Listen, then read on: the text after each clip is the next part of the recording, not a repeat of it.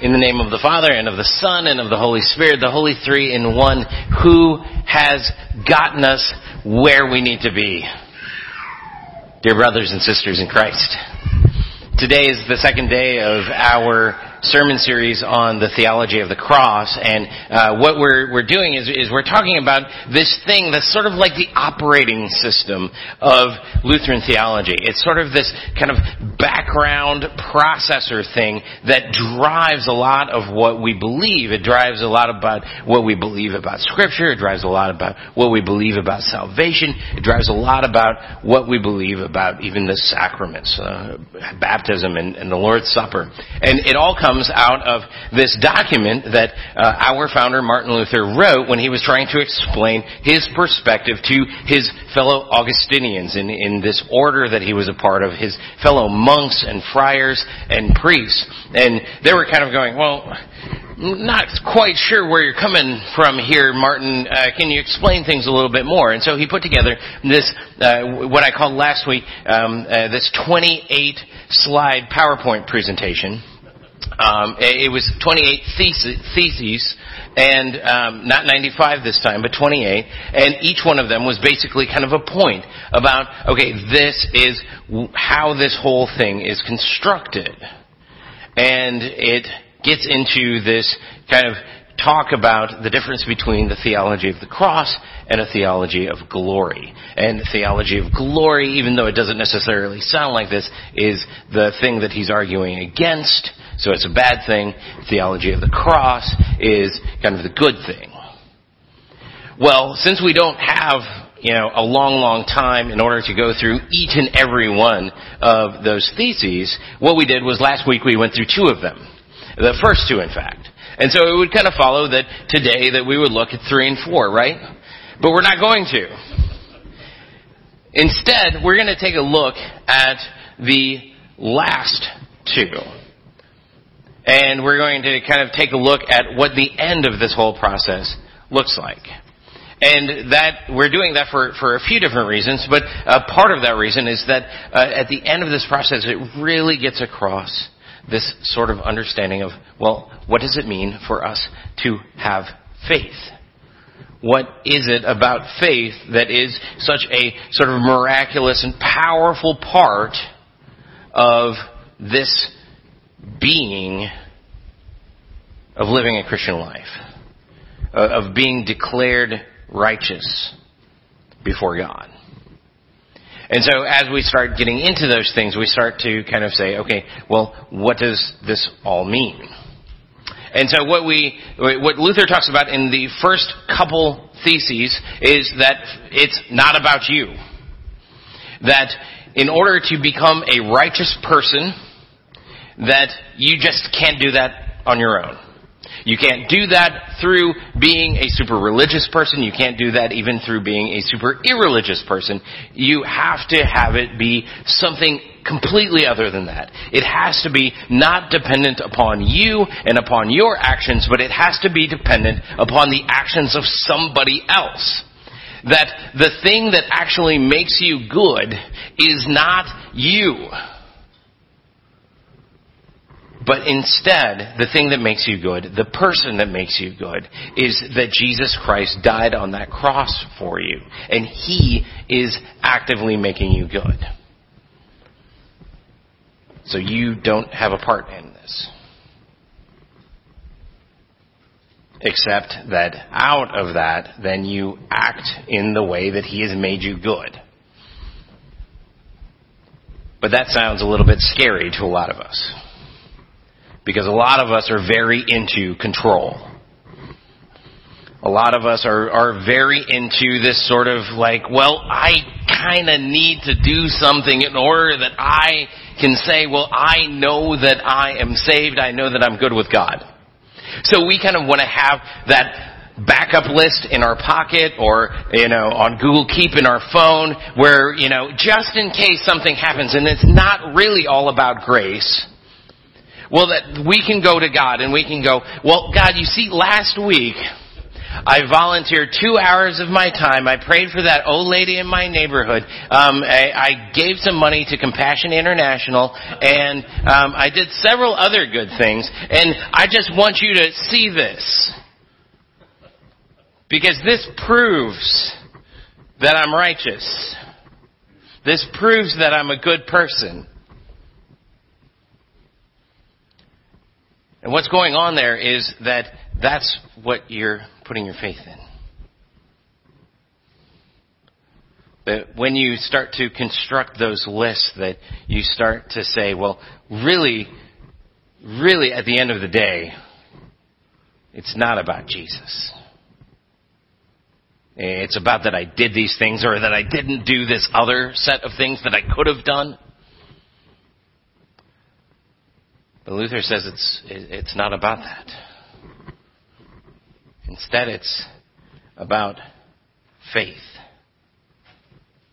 Which I think we say, oh, it's uh, just about faith. Oh, well, that's so easy. But is it?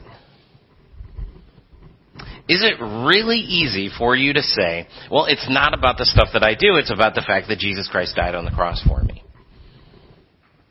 Because when you start to say that, there's going to be a little part of you that wants to put faith someplace other than the cross.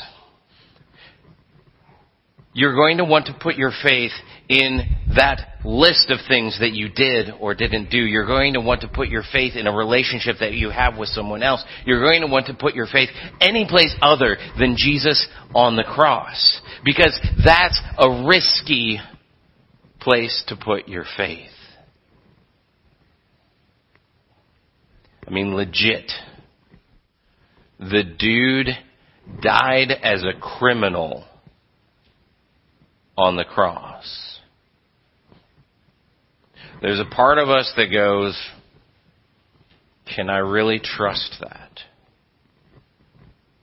Can I really trust that he even died there? Can I really trust that if he did die there, did he really raise out of that tomb? Can I really trust that even if he raised out of the tomb, was he really dead in the first place? There's all of these questions that start to come in and all of these things that begin to sort of erode at the idea of faith. Because the tough thing about faith is that faith says something so simple that it then is so hard to believe.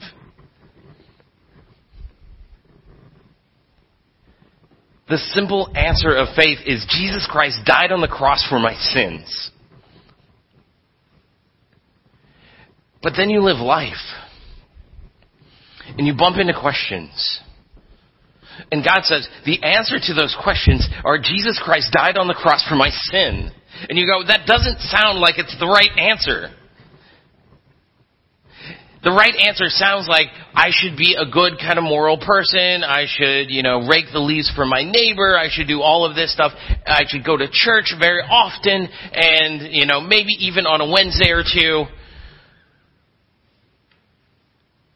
And God says, no, no, no, no, no. That's not the answer. The answer is Jesus Christ died for me on the cross. And that that's the beginning of the whole thing. We, we read that story out of Genesis about Abraham. God appears to Abraham and he says, Hey, I want to give you a great nation of people. I want you to leave this place and I want you to take all of these people with you and I want you to go across the world. And we get this sort of travel log of Abraham doing that.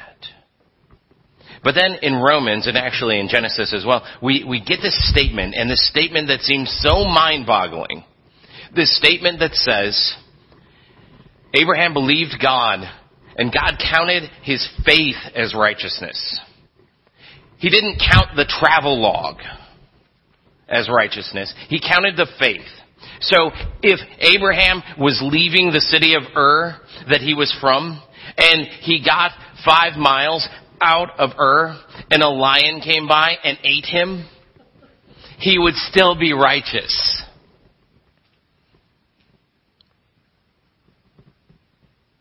wasn't dependent on his works. It wasn't dependent on that travel log. It was dependent on the fact that he believed God enough that God said, I'm going to have you do this. And I'm going to give you this. And if you believe that, it's going to be. That's risky. But that's what faith is all about.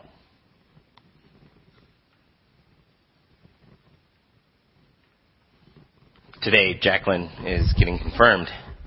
And uh, part of the question for today, is it over yet, has to do with the fact that you guys were in a very long process to get to this point. And that uh, you're actually kind of the anchor woman on that whole process. And a, a whole lot of people, probably yourself, are going, is it over yet?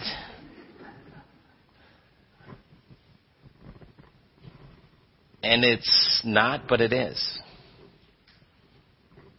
Because here's the thing. Today you're going to stand here.